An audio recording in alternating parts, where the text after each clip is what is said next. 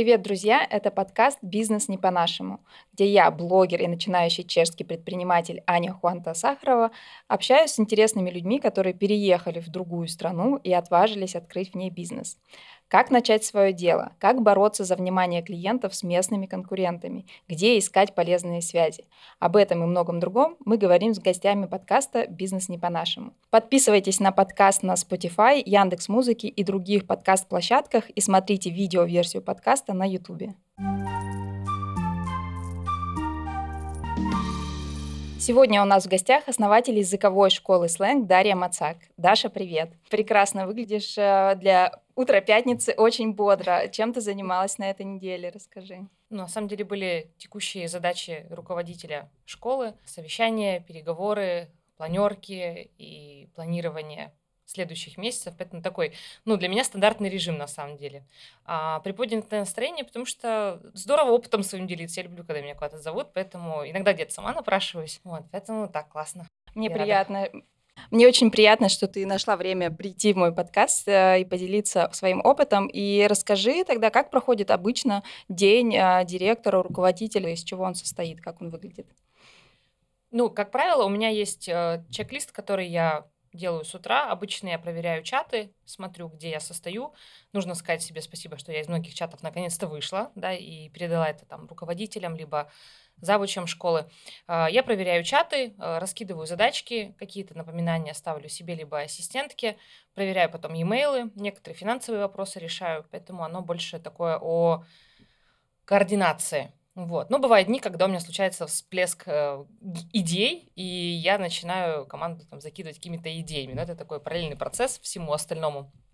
Поэтому, глобально проверка, задачки, созвоны, и потом, если нужно какие-то вещи финансовые сделать, я их делаю. Допустим, счета поплачивать, это я до сих пор, к сожалению, не делегировала.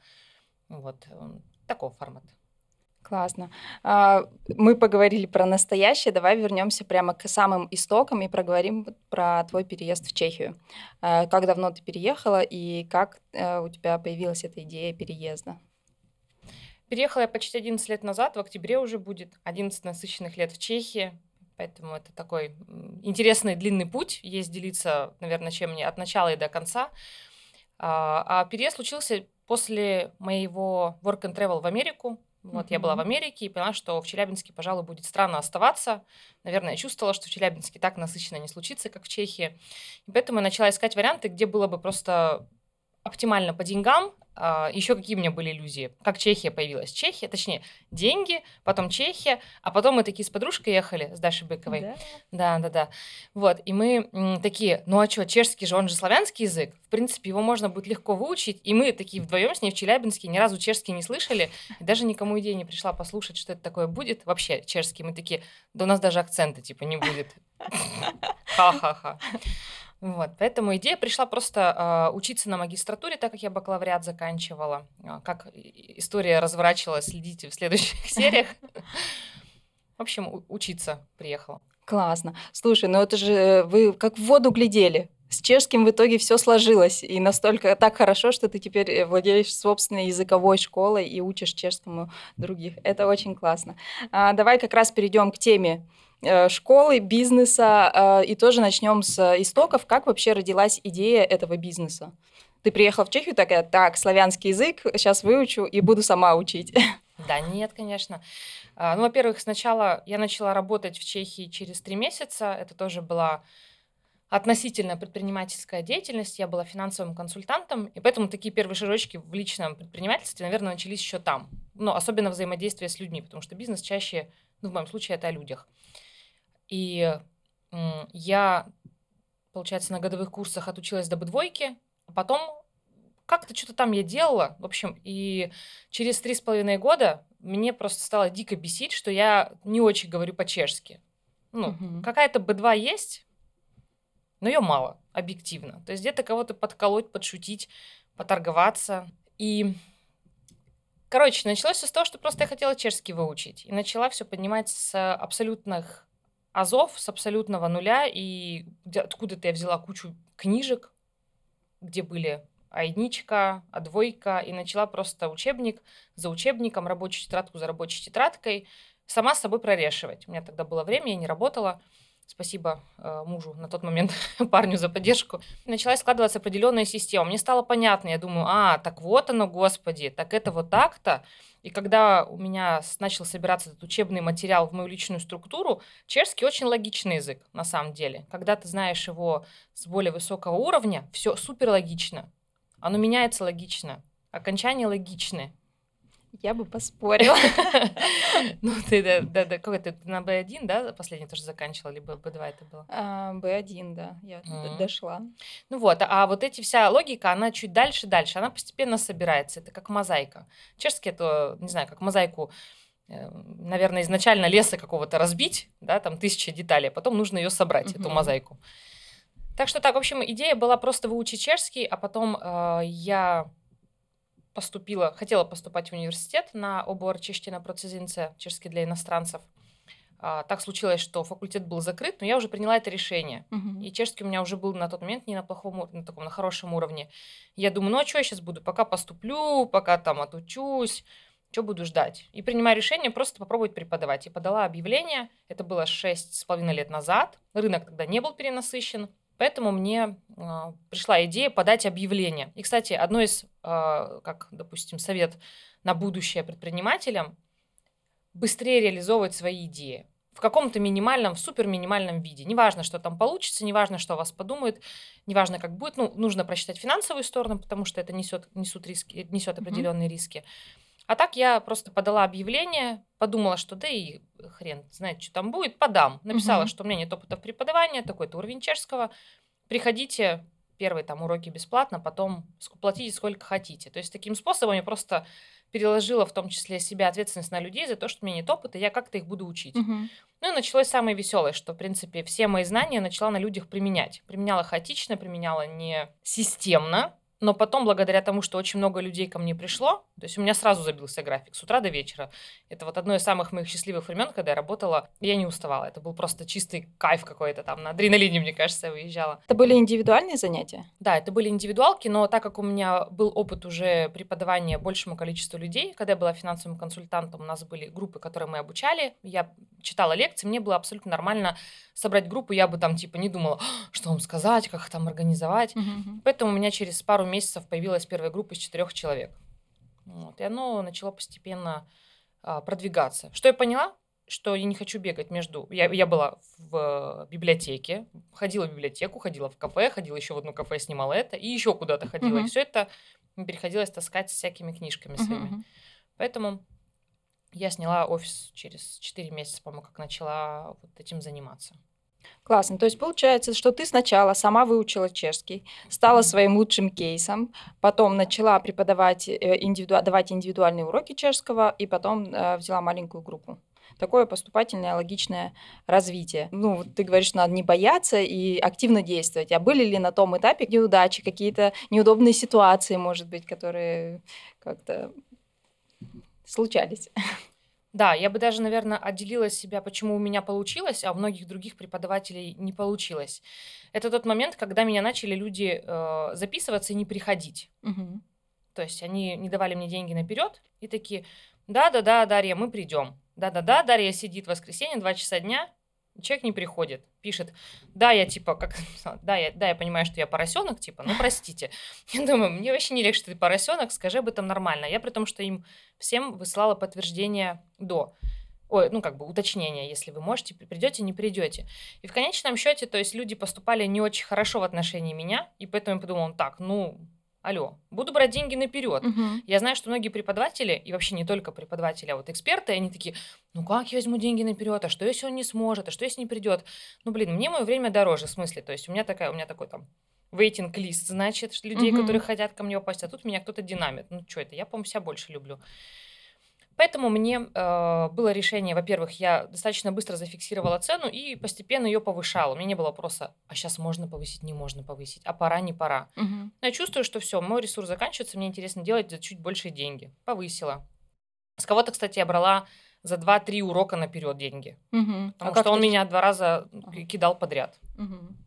Все, о чем мне. Такая страховка, классно. То есть большая часть вот этих проблем была связана с тем, что люди отменялись. То есть они... Первично, да. Угу. Да.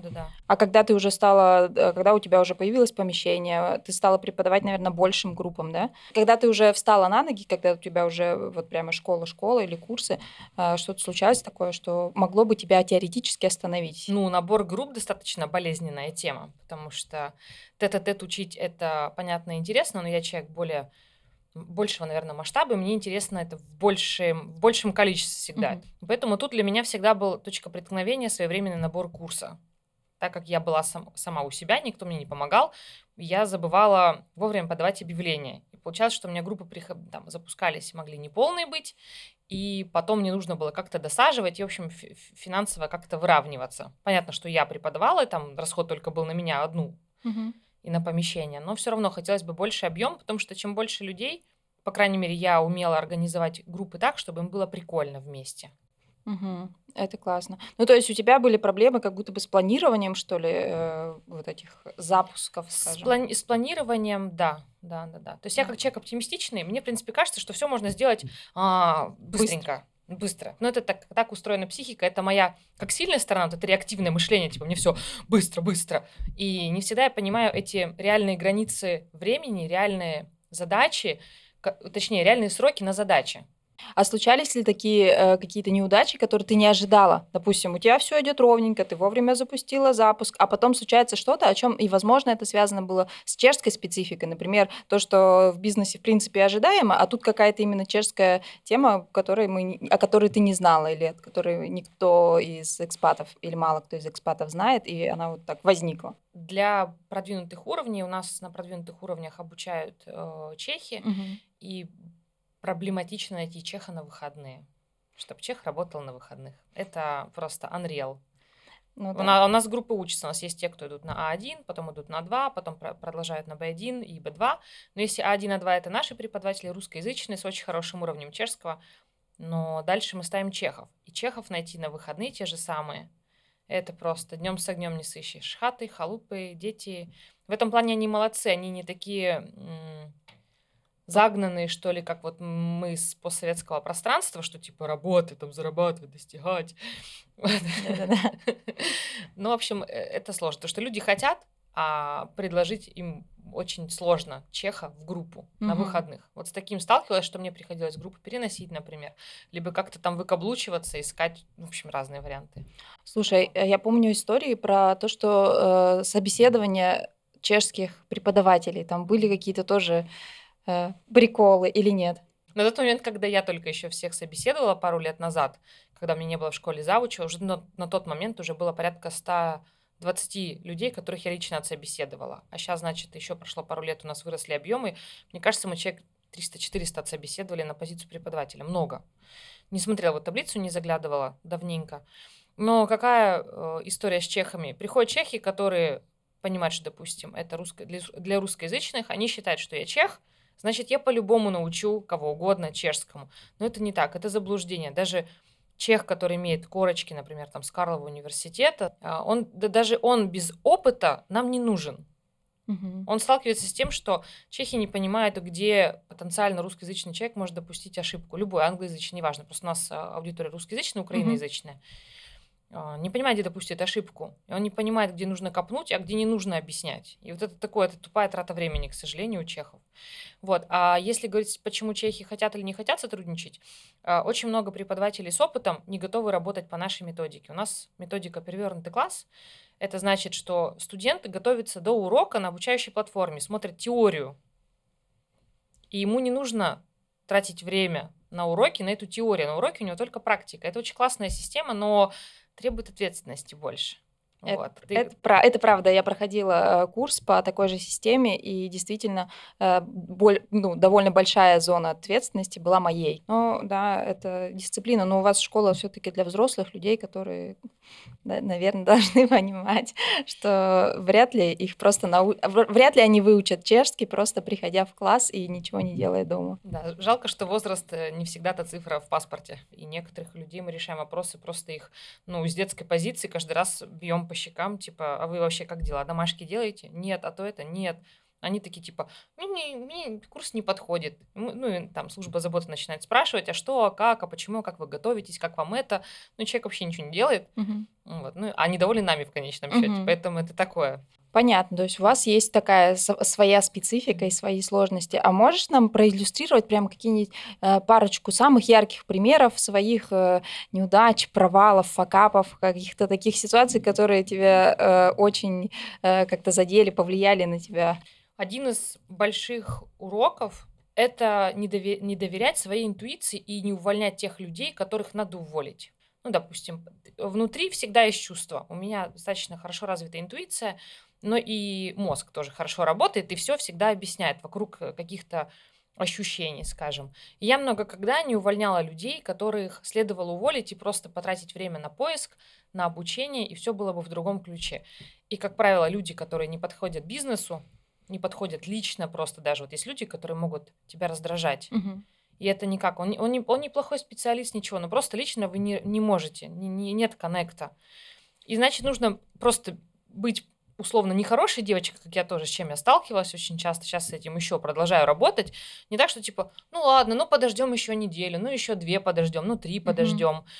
И в итоге человек остается, ему, соответственно, потом что-то перестает нравиться, и он ведет бизнес не туда, куда нужно. Mm-hmm. А если конкретно, у меня был опыт, я наняла руководителя отдела маркетинга недавно абсолютно, и это был потрясающий просто не тот человек, вообще из какой-то другой реальности. Ну, если этот человек будет слушать, я думаю, что она со мной согласится. То есть это не какая-то тайна. То есть ну, там не абсолютно человек не был готов к нашей нише, не был готов к образованию, не был, это не товарка. И это стоило очень дорого. Человек не был, к сожалению, технически никак подкован для нас. А у нас интернет-маркетинг сильно работает и должен хорошо работать, потому что это образование, мы не можем там просто флайеры раздавать. Это ну, как бы не тот объем, который нам нужен был в тот момент. Поэтому просто величайший факап за последние полгода у меня — это взять не того руководителя, даже не просто там какого-то контент-мейкера, а, руководителя. Вот. И тут у меня тоже, я когда брала, и у меня были большие сомнения. Как бы мозг такой, все нормально, смотри, резюме нормально, отвечает нормально, все хорошо, все рационально, логично. А внутри такое, что-то какая-то фигня, ну вот что-то не то. Ну и вот в итоге месяц, 2 недели, 1,5 месяца примерно она у нас работала, мы попрощались. Понятно. Это как бы ошибка, кажется, что с одной стороны только зарплату ты кому-то не туда заплатил, на самом деле это ведет просто, что команда под человеком расстраивается, потому что непонятно, что делать, непонятно для чего. Идет по одному месту лидогенерация. Да, но бизнес — это люди. Бизнес — это о людях, и поэтому нужно, к сожалению, бездушно хочется сказать, не бездушно, а более с холодной головой прощаться, нанимать людей, которые делают бизнес. Ты не строишь дружбу с людьми. В смысле, человек же не может быть... Хороший человек — это не профессия. Это правда. Так, давай теперь поговорим о том, что сейчас. В какой момент ты поняла, что все, вот я предприниматель, я у мамы бизнесмен, у меня получилось построить свое дело? Так, хороший вопрос. Начала этим заниматься 6 с лишним лет назад, 2017 январь, но осознанно, наверное, поняла, что это уже о чем-то большем, что это можно масштабировать, что это можно развивать, что я на это влияю, это не как-то там само собой происходит. Думаю, что 2.5 года назад, 3. То есть до этого у меня не было цели построить там бизнес какой-то. Я просто кайфовала от того, что делаю, и принимала какие-то действия, чтобы спрос как бы на нас увеличивался, на меня конкретно в том числе. И мне нужно было этот спрос давать ему соответствующее предложение, да, то есть больше преподавателей, там, помещений и так далее. Поэтому, как бизнесом я, наверное, этим занимаюсь 2.5 года. А были ли там какие-то четкие критерии, вот типа, вот у меня в команде теперь 10 человек, или вот у меня есть помещение, или вот у меня какой-то оборот? То есть не было такого прямо четкого момента, что вот теперь точно я... Такой плавненький был переход. Нет, почему-то нет, оно как-то постепенно доходило. То есть эта ответственность как будто нарастала. То есть это не было такое, что я купила какой-то готовый бизнес, и я такая хоба, и одела чьи-то чужие штанишки условно и побежала. Оно как-то постепенно на меня накладывалось. Вот. И несмотря на то, что бренду Slang 4 года будет в октябре, 1 октября, то, пожалуй, до меня фундаментальные такие вещи доперли, попозже. Но много чего еще не дошло, надо сказать. Угу. Хотя, конечно, даже за вот с прошлого января 2022 я очень сильно выросла. У меня даже не было, у меня в мыслях не было, как можно людям доверять и перестать копаться очень сильно в операционке, вот, и там с преподов решать еще кого-то, то я перешла, конечно, на другой уровень за этот год с небольшим.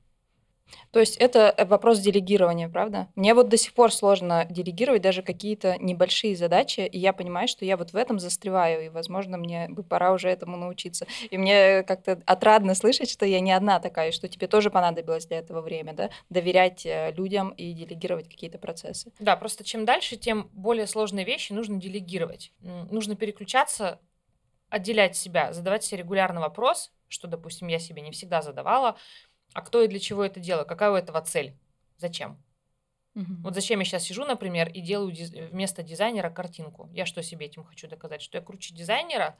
Ну окей, тогда найди дизайнера так, чтобы он делал круче тебя, и ты не имела никаких этих, как сказать, желаний, что ли, доказать, что он как-то не так делает. Угу. Вот это вот еще то, что у меня, допустим, не очень хорошо работала, что я знаю, как лучше, что я сделаю лучше. Ну, это вот вопрос, в принципе, делегирования большой такой.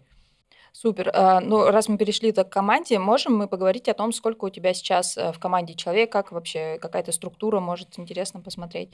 Вот там, это только ты и преподаватели, или у вас есть какие-то отделы? Давай подробнее об этом поговорим. Ну, сейчас у нас очень интересная точка, так как я сокращаю штат, включая руководителей. Так, уж получилось, потому что в прошлом году из-за войны, из-за того, что переехало много беженцев, у нас случился квантовый скачок, мы выросли в 5 раз, это много. За буквально, наверное, за месяцев 8 мы прям сильно подскочили. Ну, как бы мы и маркетинг тоже начали делать, о себе громче кричать. Поэтому в какой-то момент команда из 10 человек у меня превратилась в 60. Ого. Вот. В январе у нас было порядка 60 человек в команде, включая руководителей, включая завучей, включая преподавателей, ну, вспомогательный персонал. Вспомогательный, я не говорю про уровень, а про то, что уровень поддержки клиентов. И у нас обучалось порядка 350 студентов ежемесячно. Вот, большая часть онлайн, кстати, осталась. Не захотела в офлайн переходить после ковида. Вот. Да, у нас отдел маркетинга, отдел продаж, учебный отдел, и под который спадает еще и служба заботы. Угу. Ну, отдельно техническая часть, отдельно финансовый отдел. Поэтому такая, как ну, 60 человек, одному 60 людьми сложно общаться. Поэтому оно невольно, вот эта вертикальная структура появляется. Угу. Сейчас, что говорить сейчас? Сейчас руководитель маркетинга, я того человека уволила, взяла другую команду. Сейчас тоже вопрос, как мы, сможем ли мы взаимодействовать. Уходит руководитель отдела продаж, у нас это обоюдное решение. Тоже там не очень человек справился с нашим объемом, с нашей уже текущей структурой, руководитель учебной части тоже. Ну, в общем, глобальное изменение. И, наверное, мне пару месяцев назад было очень страшно от того, что я понимаю, что все не так, как я себе представляла. Наверное, самое больное – это расстаться с мечтой, которую ты себе нарисовал, что, допустим, в этом году еще будет крат 10, x10, x20, еще там другие языки, другие страны. А оно все летит в тартарары, потому что рынок очень меняется, это нормально, это предсказуемо. Но вопрос в чем еще? Чтобы предприниматель, руководитель, да, высшего звена мог вытащить голову из текучки, из этой не текучки, из рутины, да, вот из этого потока бесконечного решения каких-то, а посмотреть туда вдаль, а какие есть вообще перспективы. Угу. Ну и мне кажется, такая реструктуризация может быть последствием роста, когда ты быстро растешь, то должна быть какая-то точка, когда ты как будто пересобрал все, посмотрел, пересобрал и, собственно, с этой площадки начал расти дальше. В точке роста, как правило, не случается автоматизация, и нужно все дырки для того, чтобы клиенты были максимально довольны, затыкать людьми. Угу. Как бы это ни звучало, но так и есть. То есть студентов стало 350, им необходимо, чтобы мы им там вовремя открывали доступы, решали их оплаты. Поэтому у нас появился административный сотрудник на финансы, отдельная служба заботы, появился офис-менеджер. То есть это такой доп-персонал, который очень важный. Ну, не доп-персонал, а ну, в моей прошлой структуре это уже не было. Угу. Был один продажник и преподы. Все. Угу. А тут нужно все это обслуживать. И получается, очень много времени уходит на то, чтобы это обслужить. Угу. Супер, мы поговорили про количество людей в команде, мы обозначили количество студентов, да, 350 студентов в месяц. Ну, сейчас оно меньше, я говорю про наш самый пик, сейчас-то порядка 250, то есть мы упали по количеству студентов тоже. По сотрудникам сейчас не могу сказать, потому что люди уходят, меняются, и это сейчас не знаю сколько. Буду платить зарплаты, посмотрю. Понятно. А можем мы поговорить про цифры? Я гуманитарий, но в бизнесе без цифр никак. О каких-то денежных цифрах, какой-то ориентир нам можешь дать? Насколько, может быть, ты успешна в своей сфере? Есть какая-то статистика, может быть, по вашей нише? Ну, из того, что я общалась с несколькими конкурентами, и я знаю, что наши конкуренты, не благодаря мне, но благодаря другим сотрудникам фирмы знают, какие у нас обороты, к сожалению, да, то есть NDA мы не со всеми успевали подписывать в свое время, сейчас у нас со всеми NDA, это о неразглашении договор. Знаю, что наш оборот, наверное, самый большой из ниши обучения чешскому языку для русскоязычных, украиноязычных взрослых. Вот, скорее всего, на самый большой оборот. Понятно. Ты нам обрисовала, что сейчас происходит, и вот вы проходите какую-то трансформацию, но у тебя уже в голове есть образ того, куда ты идешь, то есть какие-то планы, в какую сторону ты хотела бы развивать свой проект? Мне бы точно хотелось больше автоматизации внутри школы, чтобы было меньше подключено человеческого фактора, таких как, например, менеджеры по продажам.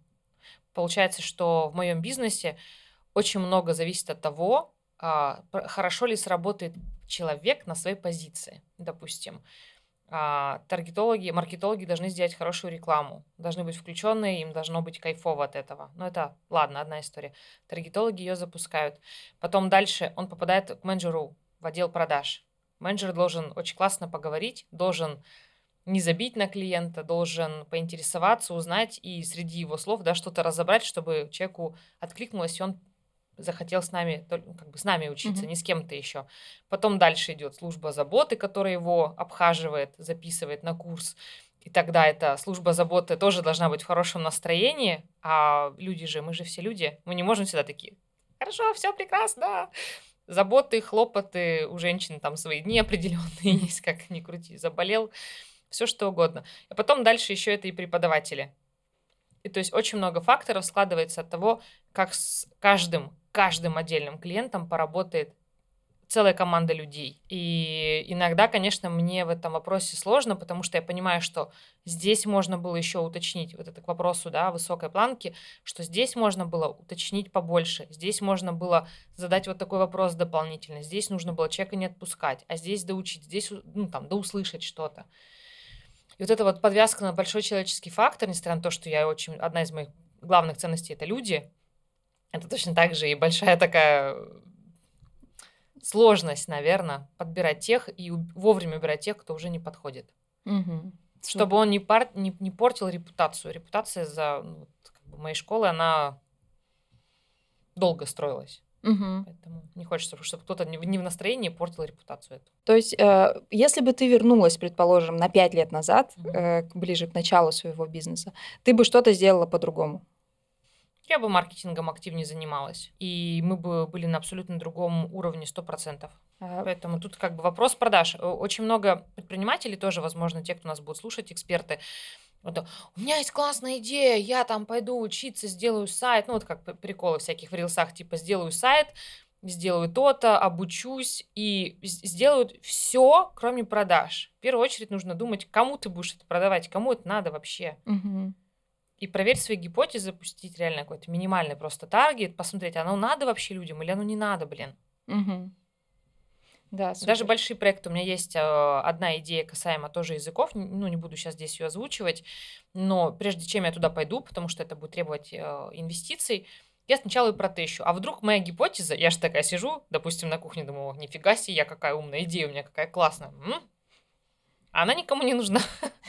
Рынок, может быть, не готов, как минимум, к такому продукту. Супер. Немножко попробую суммировать то, о чем мы поговорили, то, чему тебя научил чешский бизнес, скажем, и твой опыт в чешском бизнесе. Значит, думать о продажах и о маркетинге на самом старте, делегировать какие-то задачи, которых ты, возможно, и не силен, и доверять себе, тому, что ты чувствуешь, и не бояться менять людей. И открытость. Нужно обязательно открыто с людьми говорить, не бояться давать им обратную связь.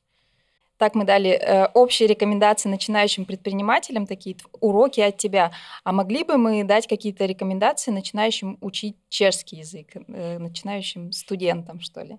В первую очередь избавиться, наверное, от предубеждений, что должен вначале учить обязательно чех.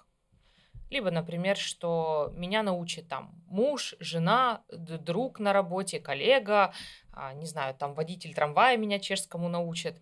Объективно, чехи, не имеющего большого опыта, а как показывает моя школа, то есть несколько тысяч студентов выпустили, то просто чех, не имеющий большого опыта, не может качественно объяснить информацию человеку, который вообще язык не знает. И между язык типа английского очень часто путает. Вот, потому что к нам приходят студенты, например, они учились на бесплатных курсах, а там, как правило, чехи ведут. Вот, этим кичатся, что типа у нас только носители, там туда-сюда.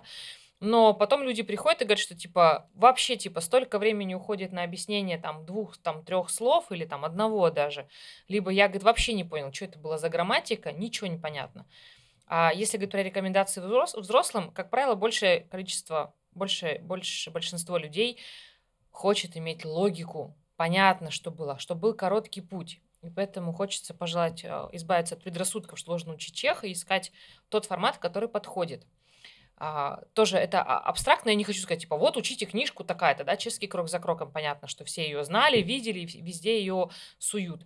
Но чешский крок за кроком хороша, когда очень классный препод умеет по ней вести конкретно отдельного человека, либо конкретно отдельную группу. Поэтому я не... У нас программа «Сборная солянка» из нескольких десятков учебников и наши большие наработки, так, чтобы русско-украиноязычному человеку было комфортно и было только то, что нужно. Хочется, чтобы каждый человек нашел для себя, что ему работает. Угу. Далеко не всем работает. Ну, слушай, смотри фильмы. А если у человека вата в ушах, простите? Ну, не у аудиалу. Ну, вот так случилось, так родился человек. Зачем ему смотреть эти фильмы? Ну, что это? Это он как визуального склада больше, будет смотреть на картинку. И он будет думать, что ему, в принципе, все понятно. Но если ему эту картинку закрыть и пустить звук просто один, то ничего ему там понятно не будет. Поэтому человек должен для себя находить способы. Человеку важно понимать, что для него сработает. И пробовать. Попробовать индивидуально, пробовать групповые занятия. Попробовать, допустим, наш перевернутый класс. От души советую, особенно если вы настрадались по неструктурной подаче грамматики, вот прям к нам советую, потому что мы это структурно делаем, и все раскладывается. И можно пересмотреть, что самое главное. Попробовать, не знаю, книги читать, попробовать носителей как-то говорить. То есть нужно найти тот комфортный способ. И самое главное, к чему, допустим, у меня уже есть авторитет определенный, чтобы человеку такое сказать в глаза, нам когда, типа, вот мне бы разговорный клуб. Я говорю, ну окей, допустим, разговорного клуба сейчас нет, ну хотя мы запустили уже, ну допустим, разговорного клуба нет. И что будете делать, где вы будете разговаривать? И получается, человеку, который хочет получать практику, нужно искать эту практику везде, угу. Где угодно. Неважно, о чем ты будешь говорить человеку, просто нужно, чтобы человек хоть что-то говорил. Если вы стоите на кассе, в Теско, не знаю, в Альберте, скажите женщине, помимо того, что «оно не», там «спасибо, до свидания», «сумку, пожалуйста», этот пакет, скажите «вы сегодня красиво выглядите». Как вам идет этот цвет, не знаю. А есть у вас больше пакета, есть у вас меньше пакета, если у вас, не знаю, шире пакет. Uh-huh. Ну, неважно, что говорить. Просто нужно, чтобы рот не стеснялся говорить. Uh-huh. А все такие, да нет, мне бы разговорный клуб. Да что разговорный клуб? Ты тут в тепличных условиях. Uh-huh. Иди вон.